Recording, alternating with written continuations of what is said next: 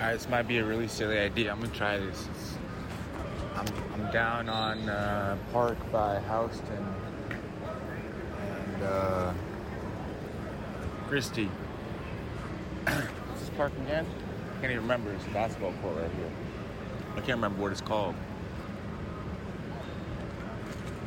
But I'm gonna try ripping this intro real quick about Lipsyte. Um, yeah, so Lipsyte. Okay, so born in 1968, which means he's 55. I'm pretty sure, give or take a birthday. But uh, doing it since 2000, book-wise, since 2000, which is when Venus Drive came out, which is when he was for 20 years, when he was 32. They went the subjects. The subject that was a story collection, classic story collection then 2001, um, Subject Steve. 2004, Homeland. It's all written, but and so those are both novels.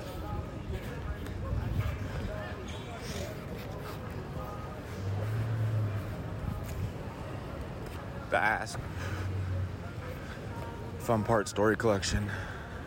Part 2019 then this year, two books this year, um, or this past year, last year, in December, No One Must Come Looking for You slim novel, kind of resembles novella energy, like around that 200 page mark.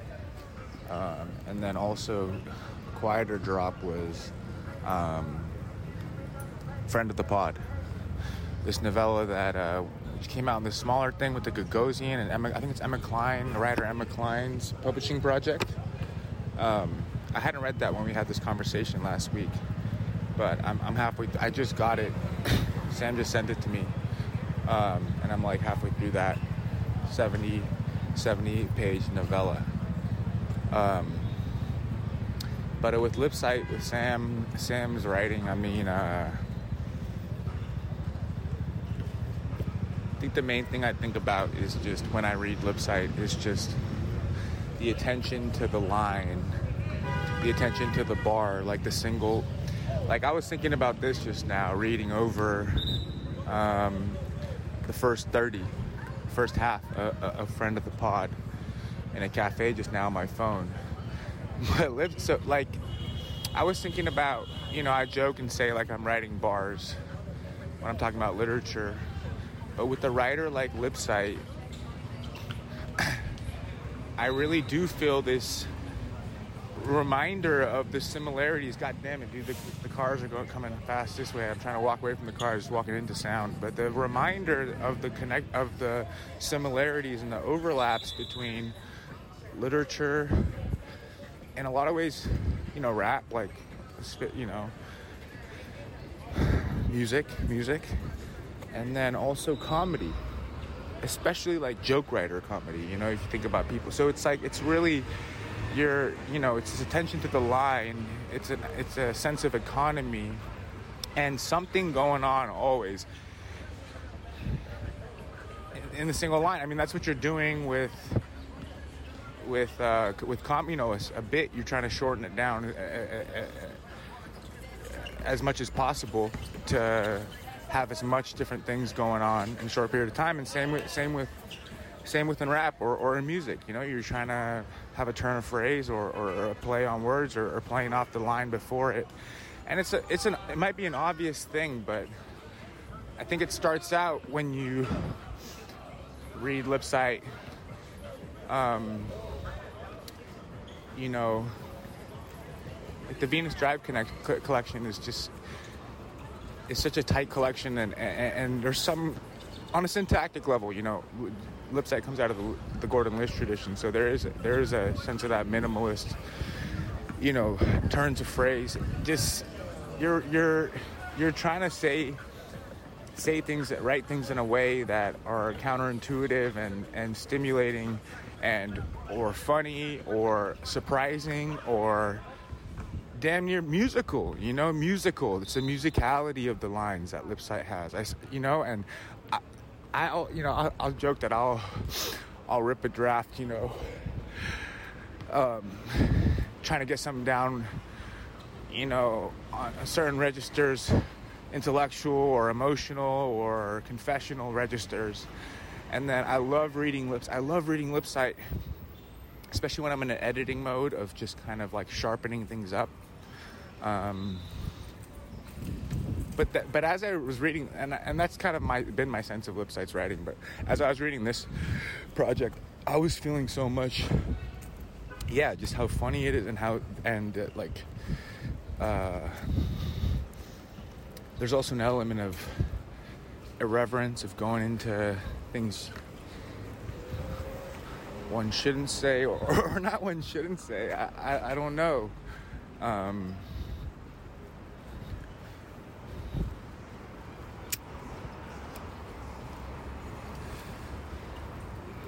maybe the taboo or the private. That's what it is, going into private places, you know. We talk about how Venus Drive was his book he wrote about in, in, in his late 20s, and it came out when he was 32. You know, having initially done a lot of writing stuff in his early, when he was younger, and then having this period in his 20s when he was like in a band. You know, it makes sense the musical stuff I'm talking about because he was in a band, and uh, Dung Beetle, I believe is, think that's what it's called. Um, and uh, and then late in his 20s, his mom died, or I think late in his 20s, you know, before the book came out, his mom died. Um, and he was, you know, talking about how that's kind of how he kind of went back to the writing.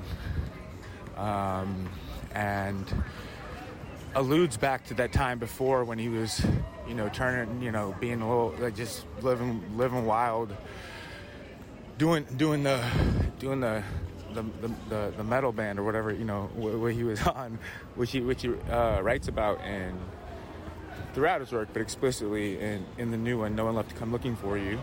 Um, but you know, going into grief stuff and.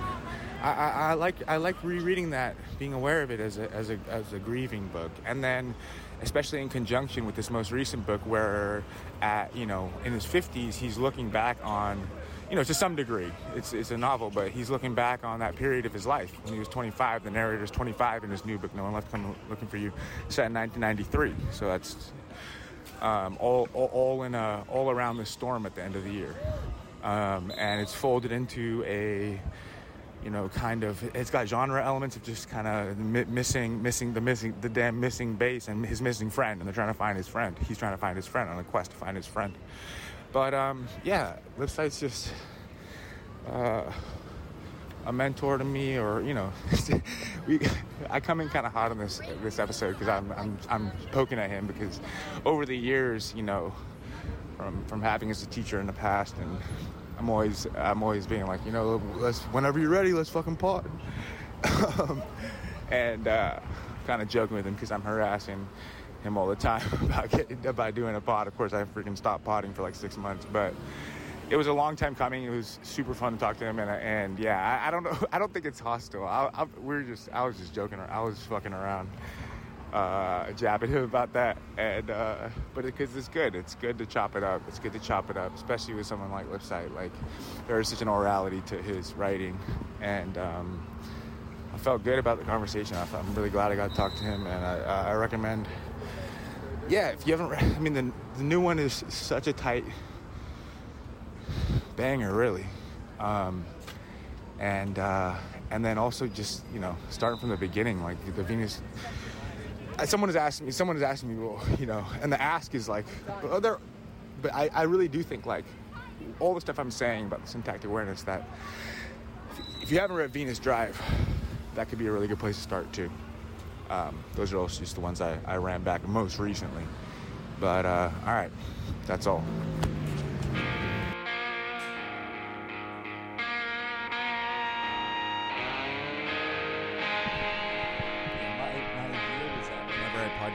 Before. I would, um, I would always try to cajole people into thinking that we weren't podcasting. Wait, I should kill that. Sorry As soon as that's off. We're starting. All right, we're actually starting now. Because now we have no AC. we have no AC. I would try to. and yeah, it's the hottest day of the year. it's the hottest day. I mean, sound quality or, yeah, but I thought if I have a microphone and I'm holding it, then I'll be more deliberate about what I actually say onto the internet. Right. You I know, think that's a good idea. um, But this will be like podcasting from a sauna. So true, it is pretty brutal. Um, yeah. So, h- how how are you doing? I'm all right. It's been a pretty good summer so far. I read. Yeah. So so should I do? Am I doing intros? I don't know what I'm doing. Can, can't you do the intro later? Yeah, I'll do the intro later. Like You should know. after I leave? everyone can- should know who Sam Lipsyte is. You can do a little monologue and talk Um, about your feelings about it. so you're just doing podcasts left and right now. No, I. This is my first one in maybe a long time. Why did why did it take so long to podcast with me? Uh. oh. I don't know, Sean. I just. I guess I was scared for a while. you were scared. Why were you scared? I felt that. I felt like I was really harassing And you. you were- you were, and I was getting more and more nervous. Why? I don't know. I thought maybe it was. I don't know. I'm a paranoid guy. Am I? Am I? Okay. All right. No. You know. Sometimes you come in really hot. You I come in really hot on the podcast or just in life. Just in life. yeah.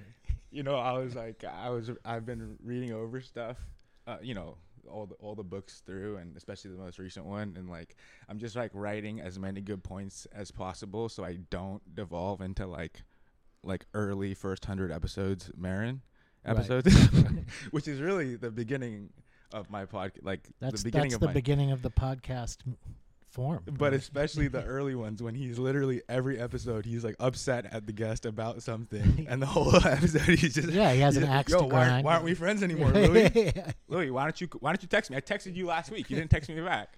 I was like, okay, just as long as you have enough like really good questions, this won't devolve into that. So, the oh, do you have a lot of resentments that are No, about to I'm bubble over? well? okay, no, no. The whole point. The point. I mean, yeah, I don't know. I guess you're here. We're here. We're, here. talking. Yeah, okay. It's okay. no, I mean, I guess it's not okay. no, it's okay. I thought it It's was okay. I'm just saying, it's like I thought. I don't know. I I feel like uh, you know, I don't know if if at some point, yeah, podcasts are can be stressful. I've been du- I I was ducking a kid for like like a year, and he t- he he wrote me like two letters. There you go. let you off the hook way too easy on that. but um, yeah. So no, we're gonna start out. Yeah, those are my two my two uh, um, templates are uh, early Maron and Michael Silverblatt. So I'm gonna go Michael Silverblatt mode. Um, Okay, if you're gonna do Silverblatt, you just need to just talk for a while. True. True. I do. I do. And I'll just, when I've been on Silverblatt, I just say, yeah, I, I think that's right. That's You wanna? dude, I was trying to find your Silverblatt. I've been on there two or three times. Really? Yeah. it's kind of hard to dig the archives up because they're not on YouTube. Like it's like the case here. Oh, they don't have them. Uh, I, I, anyway, I couldn't find it. okay. Um, well, one thing that happened was I was just listening to the song that you um, did the epi- use for the epigraph. Oh, the Come song. Yeah. Yeah. What's the story behind that song? I mean, I don't know the story behind the song. I just always loved the song. Loved that band. That was And- from just that was just a song from that time. Yeah, and that was that was on a record called Eleven Eleven, and Okay. um, that was the song that spoke to me from that record and that and that time. There was just something very kind of haunting about that song Yeah. that really encapsulated a a feeling that I thought I was also sort of going for in the book. And Yeah. that's why I put it there. Um. I don't I don't even know those guys or anything, but Yeah. Okay. Yeah. Um, well, it was. Yeah. I, I- read the book. So so, uh, most recent uh, novel was uh, came out in December. Um, no one left to come looking for you, and uh, I read it right when it came out. It was really. Um, yeah, it was really like interesting reading it. Just given the time I had you as a teacher, and like think, things that things I don't know. It, it felt like I guess it felt like I was okay. Here's one theory I had. Well, first of all, I, my point on that in, in, in, in that thought was how um, it uh, it just moved so quickly and uh, was such a tight, self-contained uh, story. Um, and I feel like you were going more maximalist in your last two projects before that. yeah. Um, and yeah, it kind of reminded me of that challenge of I don't know, writing the short contained thing being Yeah, more y- difficult. I don't know if it's more difficult, but it's it's got its own problems, and it's uh, it was certainly that you're right. That was what I was going for, especially coming off of uh, Hark, Yeah. the novel before that, which was pretty sprawling and had you know three or four different uh, perspectives. Yeah. um, and uh, I was and you know spans across time and space. Yeah. Yeah. and even Yeah. gets a little you know uh, um, science fictiony at times. And uh, and this book, I I just wanted. I mean, I didn't know what I wanted when I started it. I just started writing in that voice, Yeah. and then I, and then the things started to kind of unfurl and it, it felt like it could be done what i wanted to do with it could be done in you know not that many pages and and in terms of the t- the time of the book not uh, the idea of I, I don't think I'd ever written anything that was takes place over the span of a week or something Yeah. like yeah. that. And so that was, you know, and that was a challenge, and and also kind of keeping. I'm I'm not one usually to keep times that straight in my Yeah, books. I'm yeah. usually like the Yeah. next day or a week Right, later. right, and this right. time I really had to drill down on you know where are they? Is it Tuesday? What's happened? And, and Yeah. and I was even sort of uh, because I was bringing in some real world stuff to it. I decided Yeah. that I would try to hew as closely as possible to those actual days in 1993. So Right. like you know, it had to line up. I was looking at a calendar. I was Yeah. looking at weather reports from from, that, from that time. Yeah, it's propelled by like the uh, very literal quest search and and linearly. Yeah, like, it's a very it's a linear What's shot. the next That's the it. next Yeah. the next step? Um, one thing I was thinking of looking back over some Venus Drive stories, or one theory or one idea I had was um, not to get too personal or I don't know invasive with uh, my understanding of your biography, but uh, but um, so 1993 is when you were 25, um, and Venus Drive came out when you were 32. Yeah. which is my age right, currently. So I kind of I had this idea of and you know in Venus Drive you're there's a lot of reference to your previous time you know you and you know in, in a band and uh, yeah, in a band, getting fucked up. There's even that part in end of one story where he's like looking for like someone's missing, like Gary's missing. Yeah, yeah. you know, he's looking for Gary. Gary shows up. A Gary shows up in so many of your books. Well, that's the oh, in my mind. That's always the same Gary. You know? Yeah, yeah, it's always the same Gary. Yeah. He's a sort There's- of he he's a sort of in- he's a sort of folkloric figure He- for me. Yeah, he shows up and no, no one left to come looking for you too. Yeah. for a second. He has a second. He, he makes an appearance. he makes an appearance. Yeah, in the bar. but I was thinking of like, so. Okay, well, my idea was that because in Venus Drive, you know, of course, like you know, um, it's dedicated to your mom, and, and the mom, the mom's death is a constant. You know, it's a kind of underlying undercurrent. yeah. undercurrent Yeah. throughout um as yeah you know very yeah a- and the tone but the tone of that is is um i mean it's your first book it's it's uh it's funny so it's not cold but it's it feels like more savage like or a little more uh Yeah. cutting you know or it is it is kind of you know it's cold and a it's cool you know?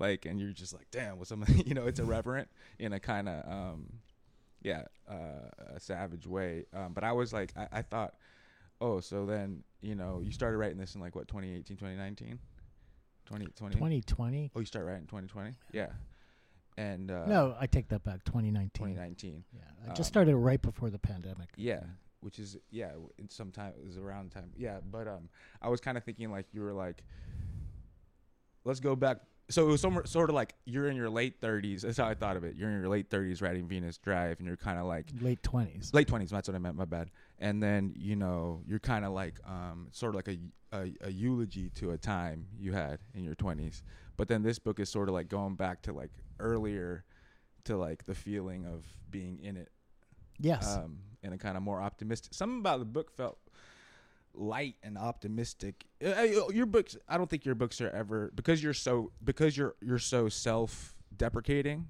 in a in a way. I don't think they feel like nihilistic or depressing, but I don't know. Some felt uh, I don't know, light and optimistic about this more than Venus Drive. Yeah, I mean, I would I would agree with that. Um, I think that you know when I was writing Venus Drive, I think I was still, in some ways, feeling the desperation Yeah. of what I was of the time I was writing about. And you're right, I was writing about the aftermath of a life, Right.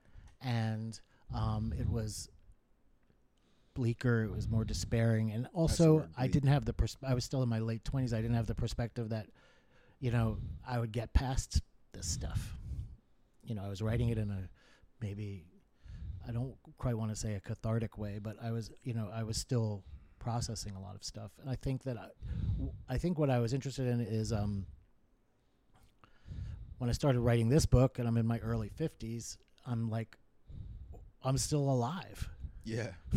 I'm still here, It's crazy. and uh, and maybe I can look back at this stuff with a with a different perspective and sort of see both the the yearning of these young characters and the kind of ridiculousness of some of their presumptions and um, and the kind of the humor that you can get from from a longer view of, of what they're up to.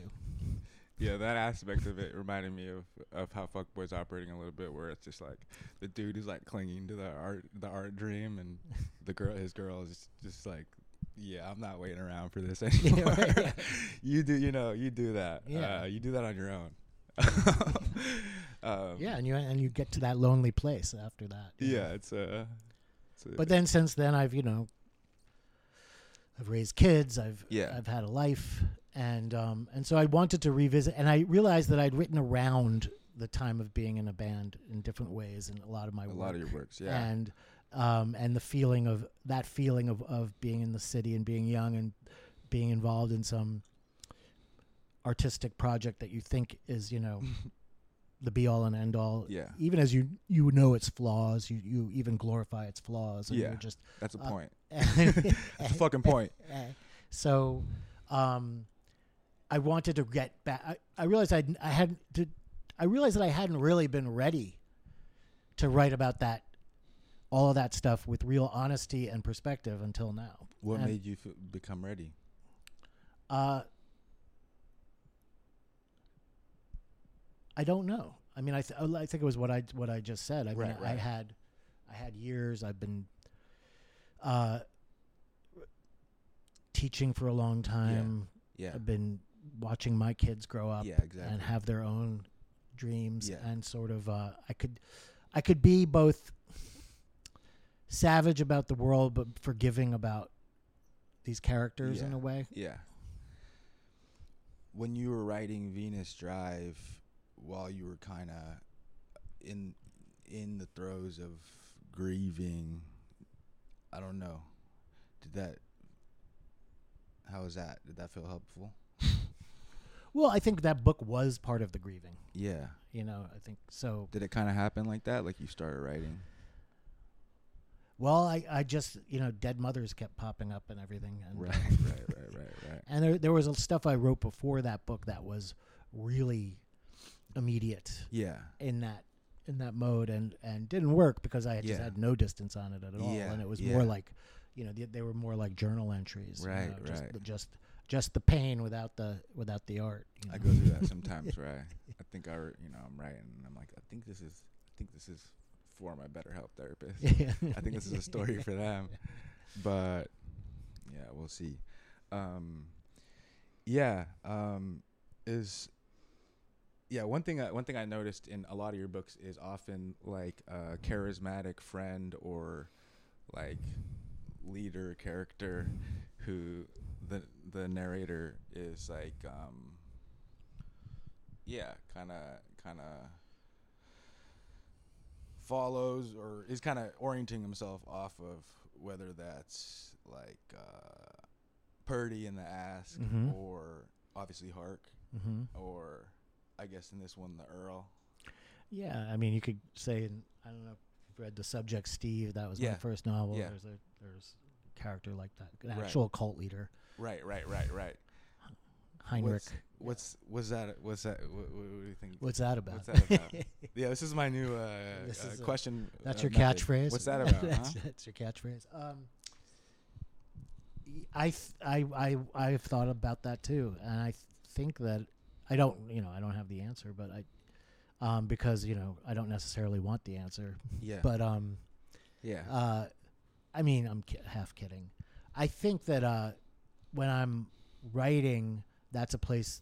That's the place where I can be my own leader. yeah, yeah, yeah, yeah, yeah. But in life, I tend to, you know, I'm a kind of natural number two. Um, Most writers are. yeah, and so I'm I'm not the leader of the pack. Um, That's I'm a I'm, I'm a you know happy beta,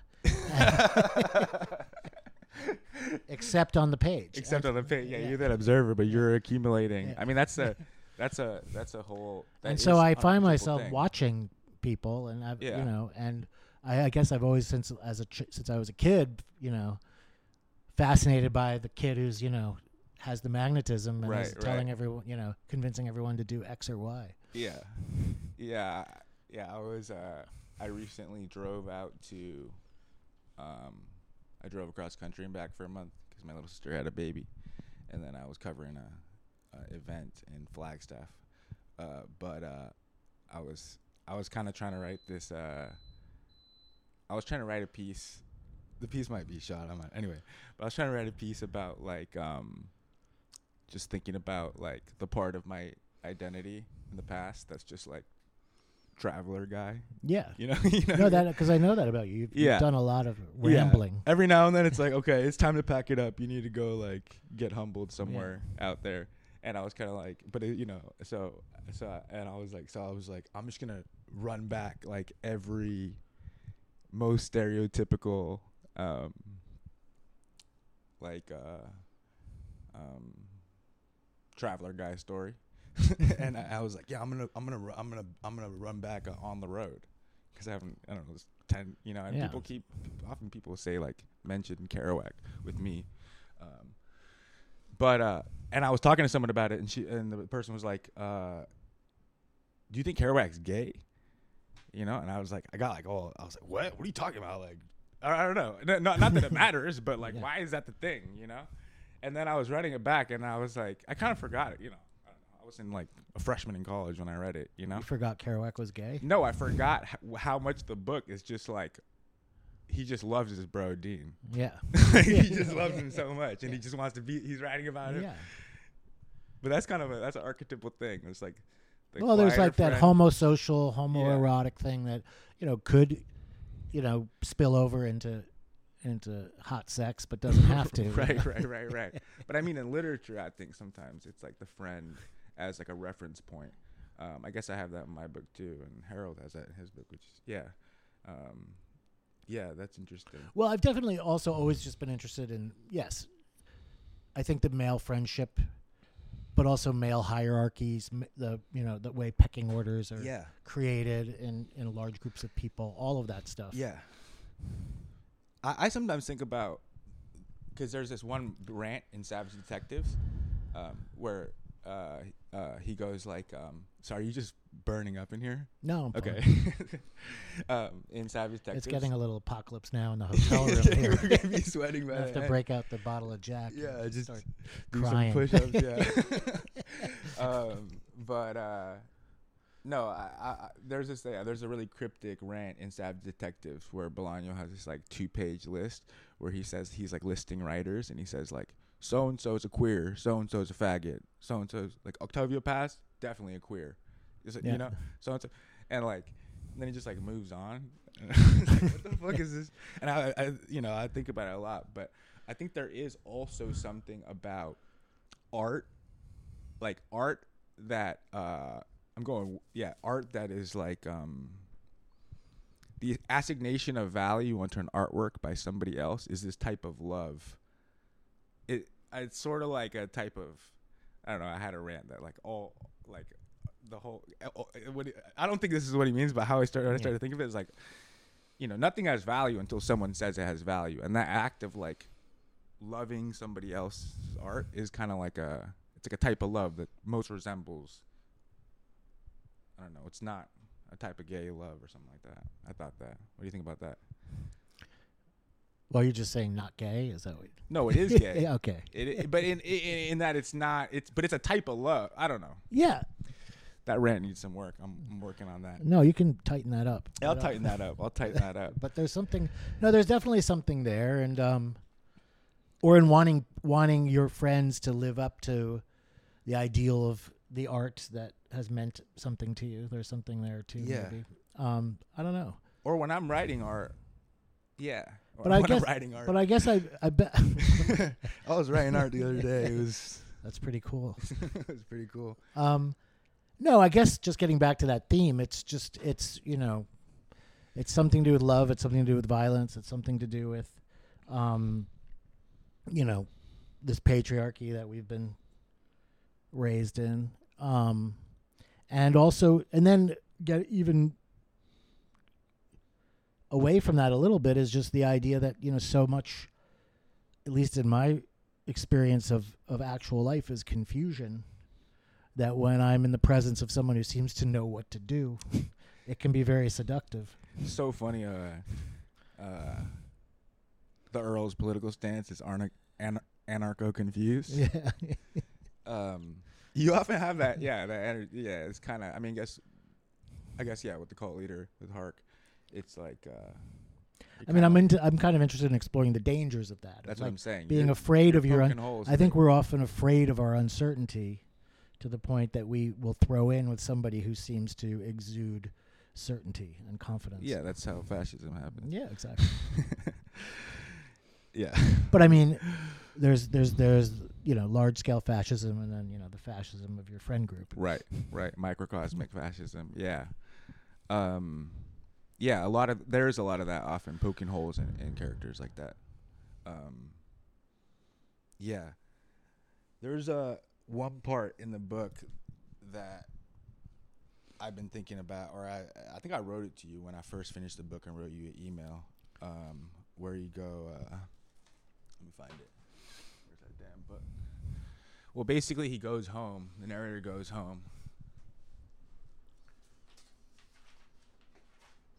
to his parents' house, and uh, his aunt has like a, a famous uh, writer boyfriend, Yeah, and uh, Bink Tellman. Bink Tellman.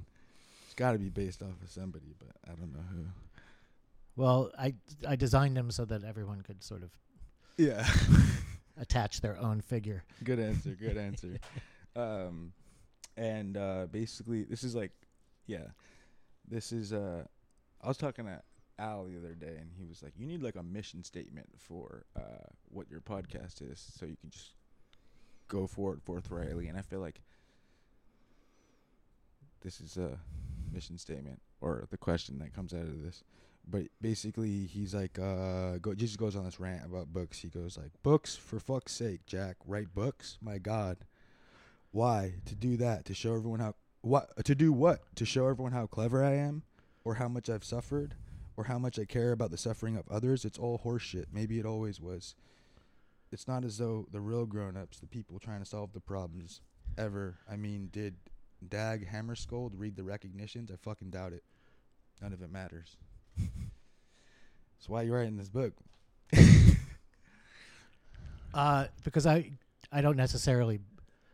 I think on my bad days I believe Yeah, that, and on my good days I don't. I think that that's a portrait of a writer who sort of at the end of his rope Yeah. and doesn't really, you know, has lost faith because ranting on a bad day.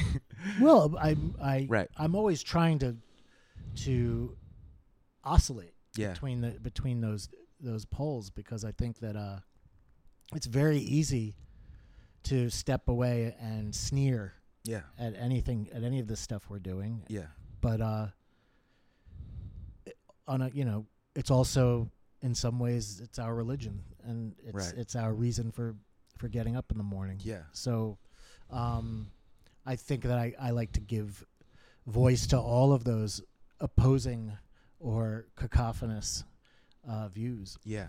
I mean, you do have this kind of like Schopenhauerian, like not wanting anything, like resignation in your. I don't know. You often come back to that type of energy of like, it's all fuck, it's all you know, it's all f- like stop wanting stuff. You know, I think that's there's like a part in the ask where he goes on a rant like that, but um, and it changes for me too. That's too. the Buddhist in me. Sorry. That's the Buddhist in me. That's the Buddhist in you. I mean, it changes all the time too, and I've obviously spent like much of the last year like feeling like my whole mission statement of what I was doing was like I don't know wrong or something, you know, or and What was your uh, mission? I think I, I I think it was just like a like a like a like a belief in like the inherent value of like a type of vulnerability or a type of like really um really uh radical confrontation with some certain you know some things almost to the point where you're going against like societal norms of what you're supposed to like you know what i mean Yeah, I, I mean, I've I've definitely share some of those feelings. I think that though, Yeah. I think what I've found maybe is just if it becomes too knee jerk, yeah then you kind of run into some. Then you then you begin to doubt it. If it's just, well, I have to go. I ha- you know, if it's just being contrarian or if it's just being, um. But I like the idea. I think the radical vulnerability is always good. Yeah, yeah. I And- mean, if you're doing radical vulnerability, it's not. It's often not so contrarian because it's self-directed. Right, You know, I think a lot Yeah. of books that kind of try to be part of like the. I don't know. Yeah, like Geon Tyrant energy is like Well, what? everything's fucked and like haha. yeah, I mean that's just a pose, Yeah, and I mean I think that like it's not good. no, but I think that any kind of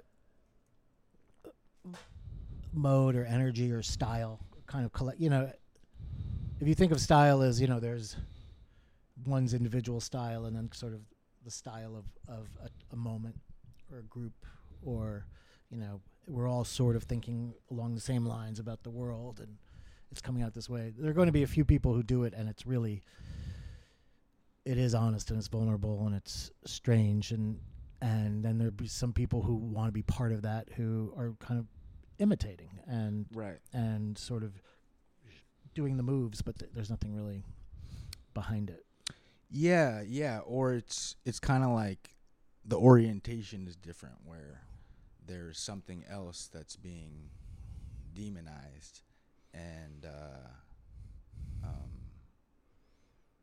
everyone gets to jump on board and be like, "Right?" You Yeah. know? Whereas like I don't know. I don't know what happened. I, I think I sometimes think it was like yeah, I don't know. I almost feel like when uh when you do that really gnarly to yourself, then people go like, some people get really uncomfortable with that and go like, oh, oh, you're that, you know? You Right. think? what do you mean you When mean you get pigeonholed No, when it's self-directed in a way, like there can be a response by someone who's who's really unnerved by that type of vulnerability because it makes them look into themselves. Where like it's almost like the things you're saying, the things the narrator's saying about himself, becomes like a, a way, a thing you can tag them with. right i see what you're saying Do you know what I mean? Right. So if you if if in your book certain kinds of views or opinions or feelings emerge that are ugly Right, and then people say, "Oh, that's how you really think." right. That's Well- there, it's a complicated thing because it's it is, you know, you did think it,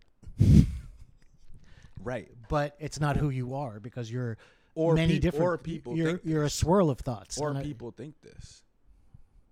Right? right. People think this. people And think I'm yeah, saying yes. I'm I'm pointing to you that people think this. Yeah. And you've been walking around thinking no people think this. Well, you've been walking around thinking, "I don't think this." you've been walking Uh, around thinking I don't think this. yeah. So then when someone says that, Yeah. you go, "Oh, it's the Houellebecq effect kind of." Yeah. It's like, "Oh, I might think this."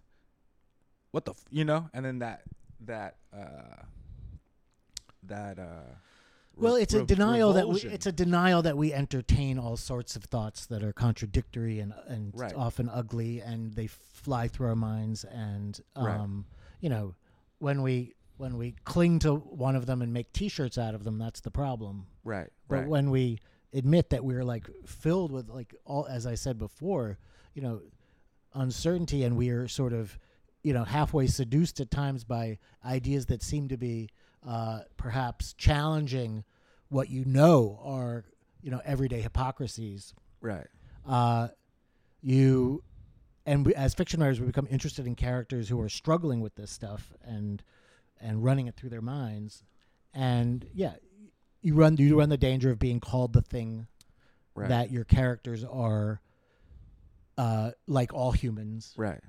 messing around with in their interiority Yeah, and so that's you know that's the price yeah. But I also think it's sometimes you know you'll present a really bleak view of the world, and, and the beat will end there.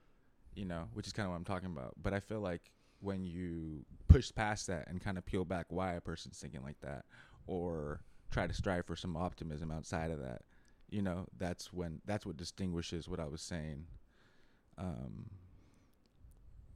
you know that type of just blatantly nihilistic stuff, or like something that's like striving for something, but nonetheless, mean, I guess you're guess- still gonna get taxed. like yeah that. but i guess i always go back to you know the idea that as bleak as a work of art can be someone made it and i mean you know there's that I- Cioran line you know Yeah. every work is a every book is a postponed suicide like yeah, you know, and that's a li- that's you know maybe overly dramatic in a lot of cases, but the idea that you know you make a bleak work of art, but it's filled with hope because it's a, someone made a work of art out of it instead of just sitting at their table and crying, you know, right, um, right, which is fine to do too, but it's good to do both. right, And uh, so there's no so any just that that's I guess that's where I'm landing is that if the book exists, then it is that is the hope. yeah, So it doesn't really matter what it says about the world. yeah, It's the the writer is just trying to say what it feels like to be in the world. yeah, That's that's what you're doing. Is what does it feel like to me to be in the world? yeah, And that's the best you can do. yeah, yeah. So, what do you feel like you?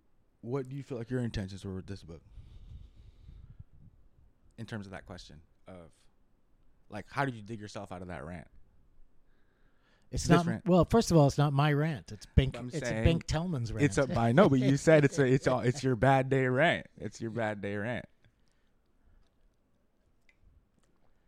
Is that annoying? I don't mean to be annoying. I, I I'm just no. I mean, it's. it's I'm actually asking because it's changing for me. I think I'm kind of coming back around to the same ethic I started out with, but I'm cha- what, what was the one you started? like out I'm with? saying like oh yeah, it's still it's still like um somebody who's completely carrying like so much weight and feels completely fucked and they could read it and feel like whoa, somebody else.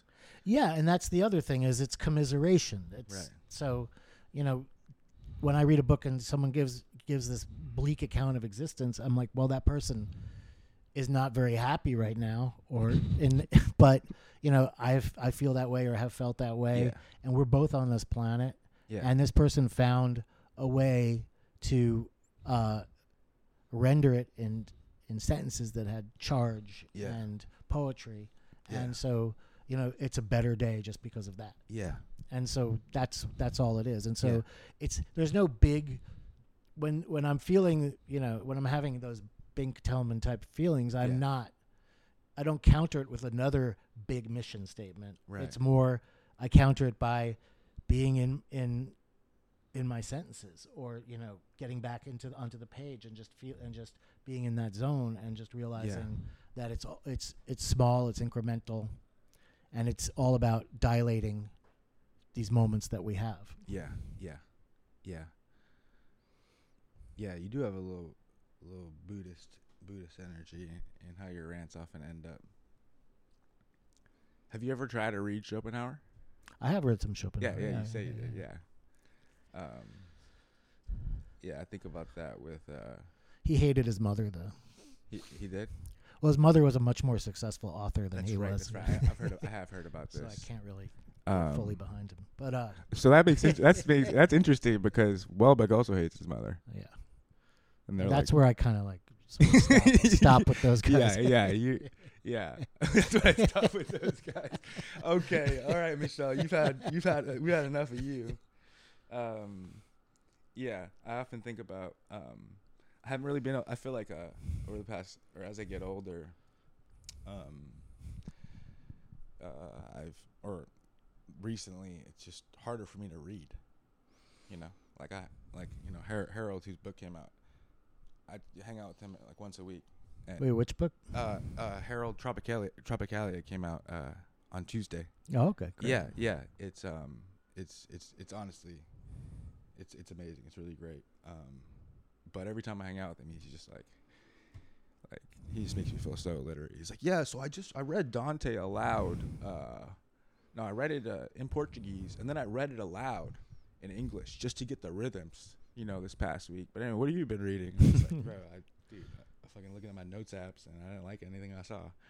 But um, Houellebecq has a line where he says like the only people who can truly understand literature or who can truly read, in order to really do that, you have to like hate the world.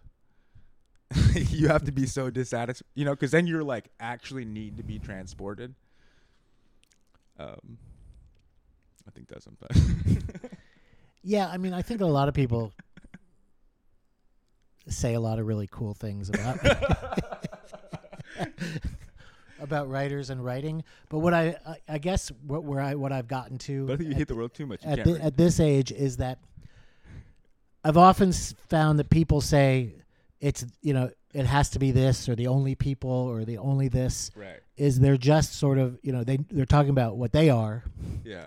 and they're they're just disqualifying everybody else. Right. So it's kind of a power move. yeah, it's a power move. It's a hark move. Yeah. Um, yeah.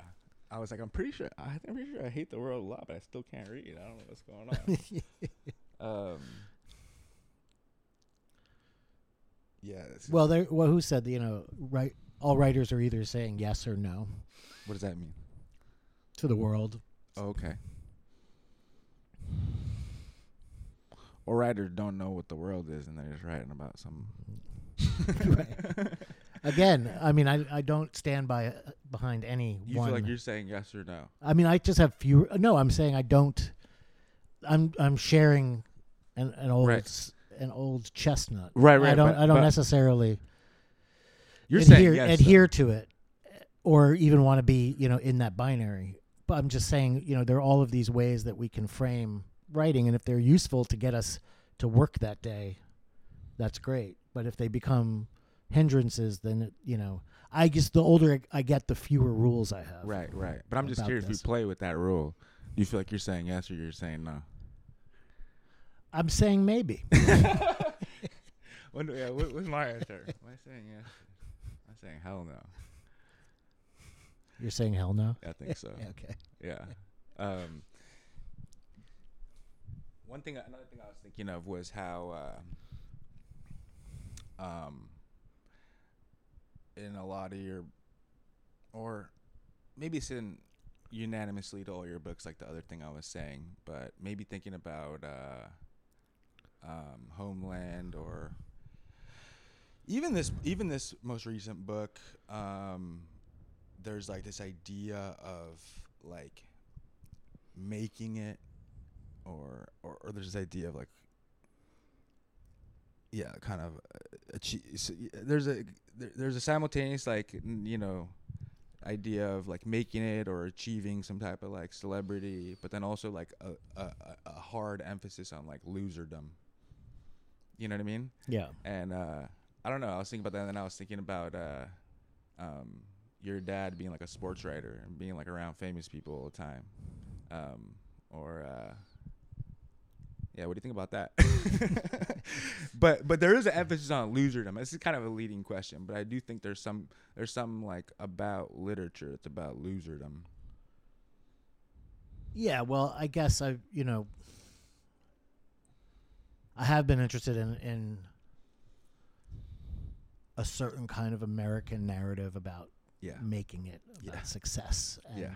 the ways it d- distorts reality and the Mhm. ways it uh, kind of smushes the soul Yeah. and so that's been a and also the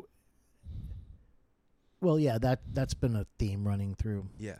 And it's even uh, there's a i published a novella last year that sort of has some of that in it I didn't get a copy, bro. i'll i'll email you a, a pdf if you want to read it trying to track it down.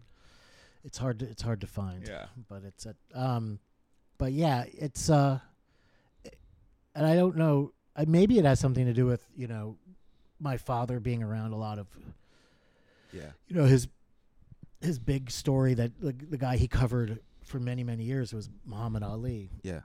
Oh, dang. That's right. I've heard that before. who's you know who had some success He, he, he, he yeah, he, he did all right. he, did, all okay right. for himself Yeah. but uh no I, and i don't know if it was really about the i don't know if it was about the athletes that my father was covering as much as my looking at my father and seeing his ambition and his desire okay. to get to the next level and Yeah. to do the next and to Yeah, be yeah, bigger and yeah. and have more success and how you know that that was in our house he was not tied to like one institution his whole life Right. and just sort of going ahead going along and waiting for retirement so Right. he could then pursue a hobby that he really loved his Right, hobby right. was his career Right. like he it was all in that and so i think i was watching that from a young age somebody sort of go through the peaks and valleys of a of a career and being very keyed into ambition and being public facing in a way Yeah. and so and then i and then i think that maybe i link that to just that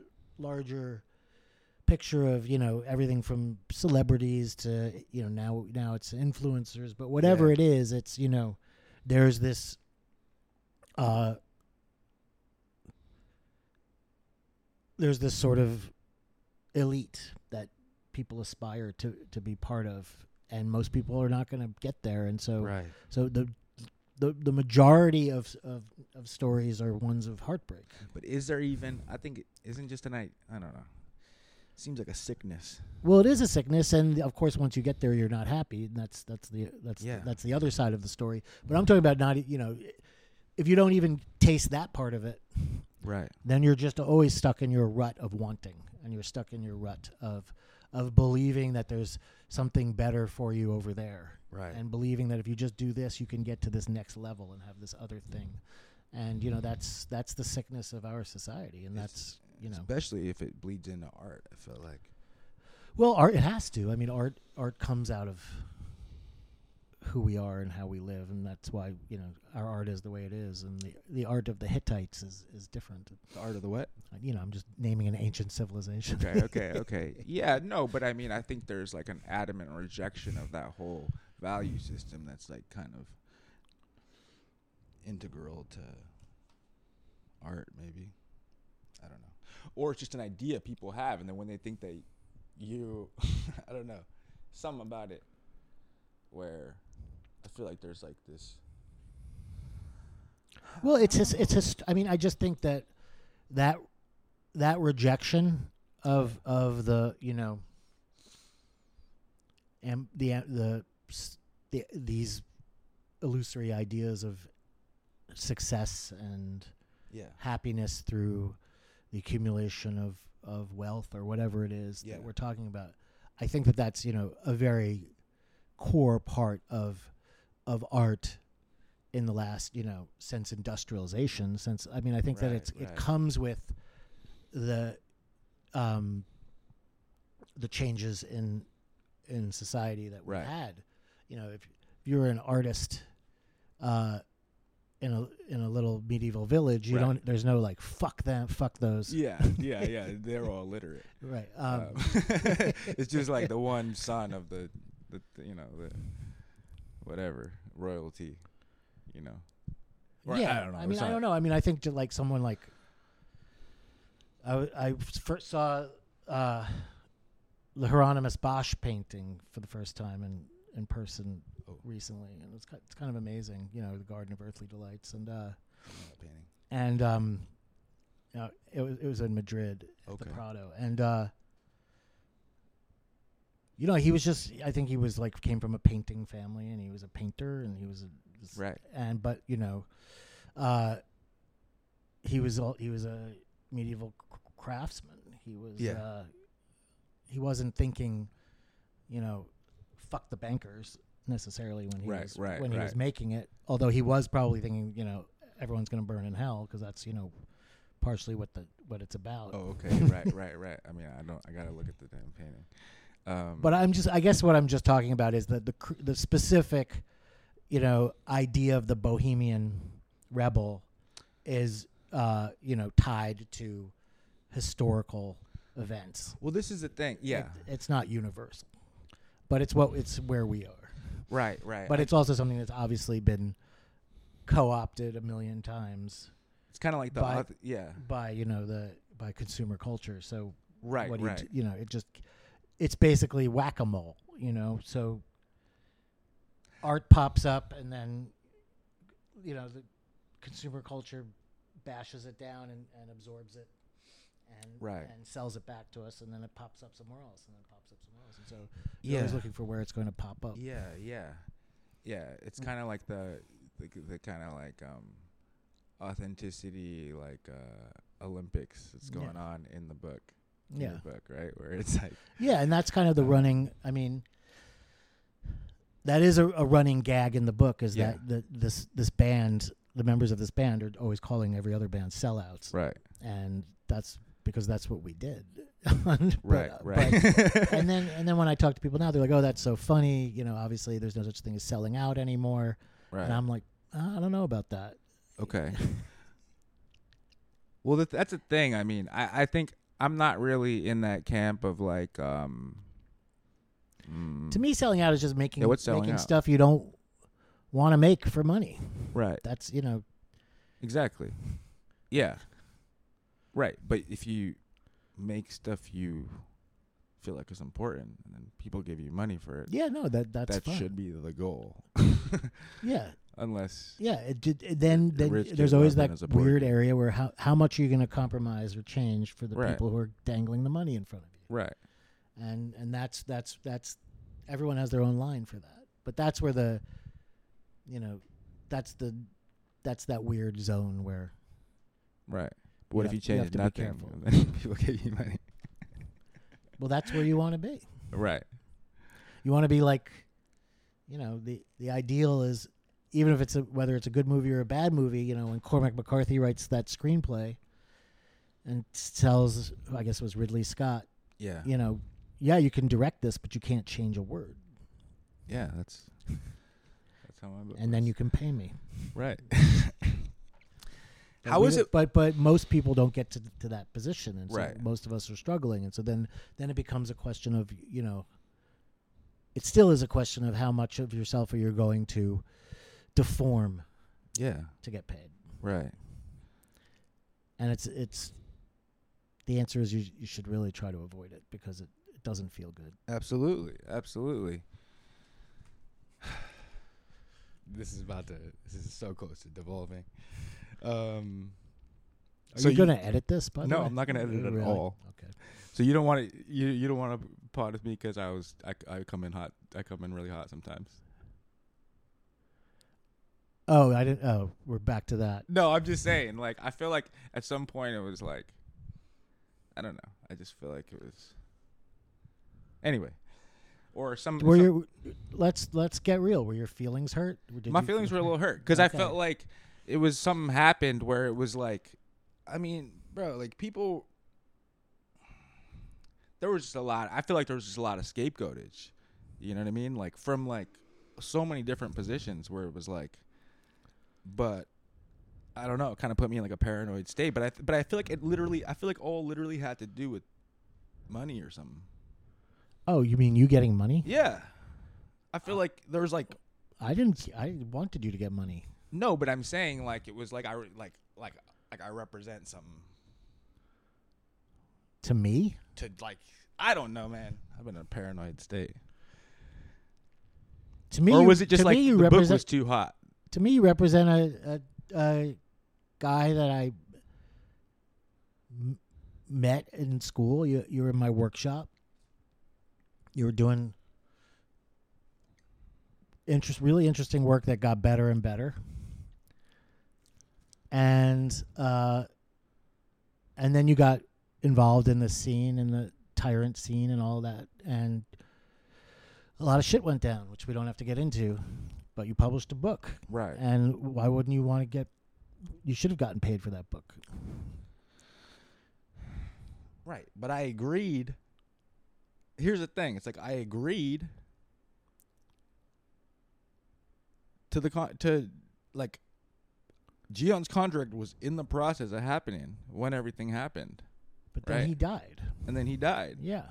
And then that happened. So there was no more tyrant. Right. But then there was like yeah. That's my. That's how I think of it. Right. But then there's people who removed their books from their book deal and tried to get big money and then didn't and then got mad at me for getting big money. You know what I mean? It's like Well, that's their problem. Right. That's not your problem. You you can't. It's got nothing to do with you. True. I, I'm getting out of I'm getting out of the. the I mean, I don't know all the ins and outs. and I don't know the. St- I don't know the stories. I Yeah, really don't. yeah. I, am really not plugged into that. yeah. You know, and actually, like, as soon as he died, I don't really have. I didn't really have a connection to that world. To be, Yeah, yeah. So, he was my connection to his world. I think that's yeah something that that m- most upsets me like as like the the the trail of like attempts to like take me out you know happen it's always like there's just this collateral de- uh energy towards Gian's like legacy which is just like everyone who does it always like deified Gian so much you know and it just seems so slimy for people to like do that you know Well, and then you don't want to read a Gian reading and I got mad What? and then you don't want to read the Gian reading, and I got mad. no, I'm just playing. You were busy. I was. Yeah. I mean, Yeah. you know, if if Gian was going to be there, I would have gone. True. I would have done it for him.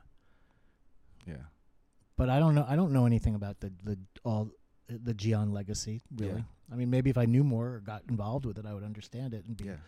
and and take part in it. But it's not really.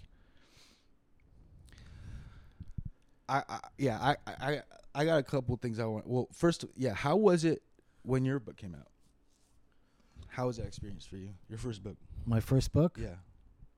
Well, my the guy who was championing me, the publisher, Rob Bingham at Open City Books, it was a small press. I told you this back in the Yeah. day, but he died, Yeah. you know, right before the book came out. Yeah. So it was a similar kind of weird pall in some ways. Um, I'm sure it was different in other ways, but Yeah. the experience of having that book come out was, you know, of making that book was great because it was, you know, they they'd done one book before, which was the the David Berman actual air poetry collection, which Mm. I don't know if you know it, but yeah. it's like I've heard of it. one of the. It was a it was a it's a great book, but it, That's the first book he published. it was also like a really huge indie book. book. at the time. You know, I Yeah. remember doing a reading with with Berman in San Francisco, and people were like flying in to see him. Whoa. I mean, because he was a you know he was also a rock star, but that book was really strong, and uh, so I was the second book, and I was the only book they were publishing that uh, that year. So it was it was a great experience. I worked with this great editor named Joanna Yas, uh, and um, it was very. It was just. It wasn't about. I knew it wasn't some big major publisher, splashy thing. It was going to be small. It was Yeah. going to be, um, and but I did lots of readings from it, and Yeah. I, you know, I just slowly started to build from it, and Yeah. so that was that was the experience. It wasn't like some big explosive debut. It was kind of a quiet but nice way to start. Yeah. But so it continued. The press continued. Yeah, they kept publishing books, and they and they had been public. I mean that the reason they published my book is because they'd been publishing my stories in the mag in their magazine. Yeah. Um. I mean, I'm still tight with uh, one of the main editors there, Are they still publishing? Tom Beller. No, they stopped publishing about well, maybe ten or twelve years ago or You were living in uh, in Lower East around then? back then. Um, when I, I was actually living, my girlfriend had an apartment in the West Village. I Oh, was nice. I was living with her at the time. Whoa. Um. Yeah. What it was, was that? a lot like this. Yeah. It was actually very much like this with a smaller kitchen. Yeah. I found that uh, smaller spaces are better for me. I need because It'd I, be tough 'cause I- with another person in here, though. Yeah, I I I, I know other people coming in here. um. But listen, man, don't take my not doing that reading personally. It had nothing to do with you. And my not wanting to do the podcast was just I didn't feel like doing a podcast. Yeah, I feel you. There's a lot of there's a lot of funny business going on. Um, so around that, but around that time was when uh, when uh, when Gian ca- came out, and that's when a lot of like workshops were were going on. How, how did you do your workshop when you had it at your house? You just put up a flyer and just had people. It wasn't at my house? house. You mean the one Oh. that Gian was in? Yeah, It was not at my house. So I had these you gotta tell that story too, Which one? or you don't have to. Um, this was in Queens in like 2000, I don't know, two or something Okay. like that. Um, I had these friends who started this kind of art space. We li- we all lived in Astoria, and they started this art space in the in the neighborhood called Buzzer Thirty Okay. because that you know that was the bu- thirty Nice. was the buzzer. It's like a big building, Yeah. big old warehouse, and uh, they had a couple rooms on you know. One for like art shows and one for classes. And They would just say, you know, and they asked me if I wanted to teach a fiction workshop there, Cool. and um, I'd never, I hadn't done that at all before, and yeah, I, I think they just put out at that point flyers or sent out emails, and somehow this interesting crew of people just showed up. Mo- none of them lived in Queens, but they all came out, and um, and I didn't know what I was doing, but it was I really it was a good group, and and I was just sort of learning how to teach. And And Gian Gian showed up. He was one of them, shut up. And um, he never really like. I don't think he ever wrote anything. he did. and he didn't come that much, but like, but he would come and we'd hang out and we'd have good, really good conversations. Yeah. And he was really funny, and um, and yeah, I mean, I just I found him fascinating, and you know, had no idea what he was up to or what he was gonna what he was gonna do, Yeah. or if he was just like this kind of madman or what. yeah. But you know, I appreciated him immediately. Um. So that was that was right after Subject Steve came out. I mean, we talked. I think the, our first conversation was about Steely Dan, so that's you know, Nice. um. Yeah, that's He wanted to be known as Daddy G. Hilarious. Um, and then yeah, dang. So then, and but you were already doing Lish Workshop before that Well, yeah, that's that's I'd done that as a as a student. Yeah. as a student, Yeah. leading up to the book coming out, Venus Drive coming out. Well, I finished the Lish workshop, and then there were probably two or three, four years before the the book came out. So it was after the Lish workshop, I didn't have any of this, those stories yet. Yeah. I was just sort of, I didn't have anything. In fact, I was I dismantled myself, and so spent four years sort of putting it back together in the right in what I thought was for me the right way. What do you mean you dismantled yourself? Well, I think I'd come into the Lish workshop with sort of some some tricks and ticks, Okay. and You dismantled your writing yeah, outlook. yeah, Yeah. And then I kind of found what I wanted to be doing in the four years after that. Yeah. Dang. Um. But that was hard, you know. I was just writing. I mean, like that story in the f- the first story in Open City. I mean, the first story in Venus Drive, w- was also in Open City. Old Soul. Yeah. That was the that was the moment I started writing that. And as I was writing it, just that first paragraph, I remember thinking, "Oh, this is writing." I haven't done this before. and and that was sort of the beginning. Yeah, there's a way. There's a way. Your writing is like, I don't know. It feels like somebody talking and cracking jokes in this way that doesn't seem like it's supposed to fit on the page. That's a feeling I always get. When I. Yeah, I mean that's what I was after was to how to find how to because if you just transcribe the way people talk, it doesn't work on the page. Don't- yeah, But if you should but like if you find the approximation of that, yeah. I mean, I th- there's some old Hemingway line about you know you should write the way, not the way people talk, but the way they should talk. Were you connected to comedy stuff around then? I was never connected to. I mean, I I liked stand up comedy as a form, but I Yeah. didn't. No, I had no connection to that world. Yeah. Yeah, it's interesting. Harold But- does stand up. So Yeah. I uh, mean, I met Maron around that time, but you you met him way back then? yeah, I mean, Damn. I met him. Yeah, right about right around then, because that when I mentioned that girlfriend I was living with, her one of her best friends was his wife at the time, and so we I met him through them, like on a double date or something. Wait, wait, wait. You, your girlfriend Yeah, was his wife at the time? no, was f- good friends with Oh, his wife. oh, oh, oh, oh, I was like, damn. Um, got you, got you, got well, that would be a good story. yeah, yeah. I do have a story like that, but that's for another time. Um, are you reading stuff now? Or are you are you feeling are you feeling char- Are you feeling? Do you do you have do you have faith in what the fuck we're doing? You mean just burning up on a planet? That that's what we're doing? That's what we're doing. but um in the meantime, yeah. yeah, what like what's a better thing to be doing than you know, I l- I I love well, prose fiction in particular, but I Yeah. love writing. I love literature. So Yeah. why what else sh- what else should I be doing? All right. Guess we'll keep doing it. I think so. All right. Seems good.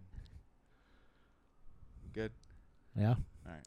Awesome. You still pissed at me? I'm not mad. Yeah, I'm not mad. I'm just. Yeah. I think I was uh, just to get vulnerable. I Yeah. think that I was a a little nervous because I'd been told by you didn't do this in my workshop, but you did in someone else's workshop. You you submitted a bit that had me in it, Right. and um and I it got back to me, Right.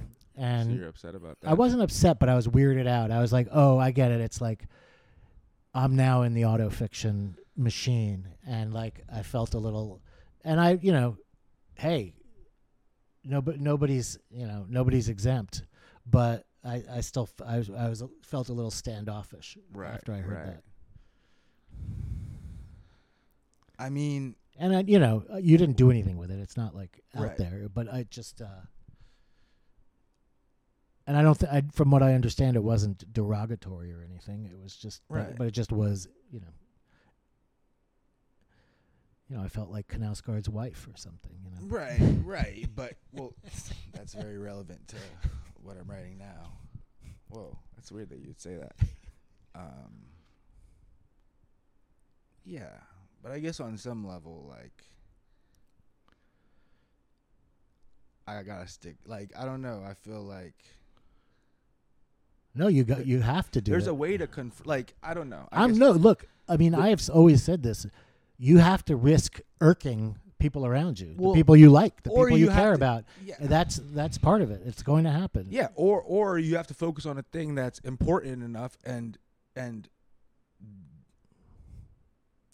like if you're not trying to actually figure out something that's like really real with like real stakes, you know, of like what you're trying to figure out, like I feel like then what the fuck are you writing? Like That- there's that- that's you know- fine, but that doesn't mean there are never going to be consequences. It doesn't mean people aren't Oh, going to be pissed. So- consequences. okay, yeah. so I'm just saying. I know about I know. So the consequence of that was, you know, it took it took me a while to come on your Okay, podcast. fair enough. Fair enough. Uh, uh, you know, I'm like I'm- I don't think I don't think my book was that I don't know, you know, when you get a whole onslaught of like when you become a projection for a lot of people's dissatisfaction with their artistic lives or whatever.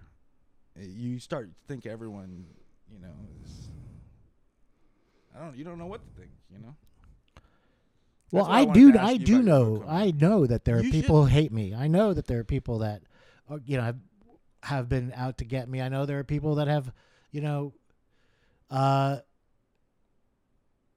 destroyed opportunities for me or sunk Right. sunk me at moments. I mean, I, I, I and it, it's a, sometimes it's been very public. So I mean, I you know, I, I get it. Like, you, you put yourself out there, and, and that's that's the game. You're either in the game or you're not. Fair enough. Alright. well, I'm glad we went in. I feel I feel good, even though it's fucking hot as shit in here. Can we turn on the AC now? Let's turn on the AC. Okay. Thank you, Sam. I appreciate it. Thank you, Sean.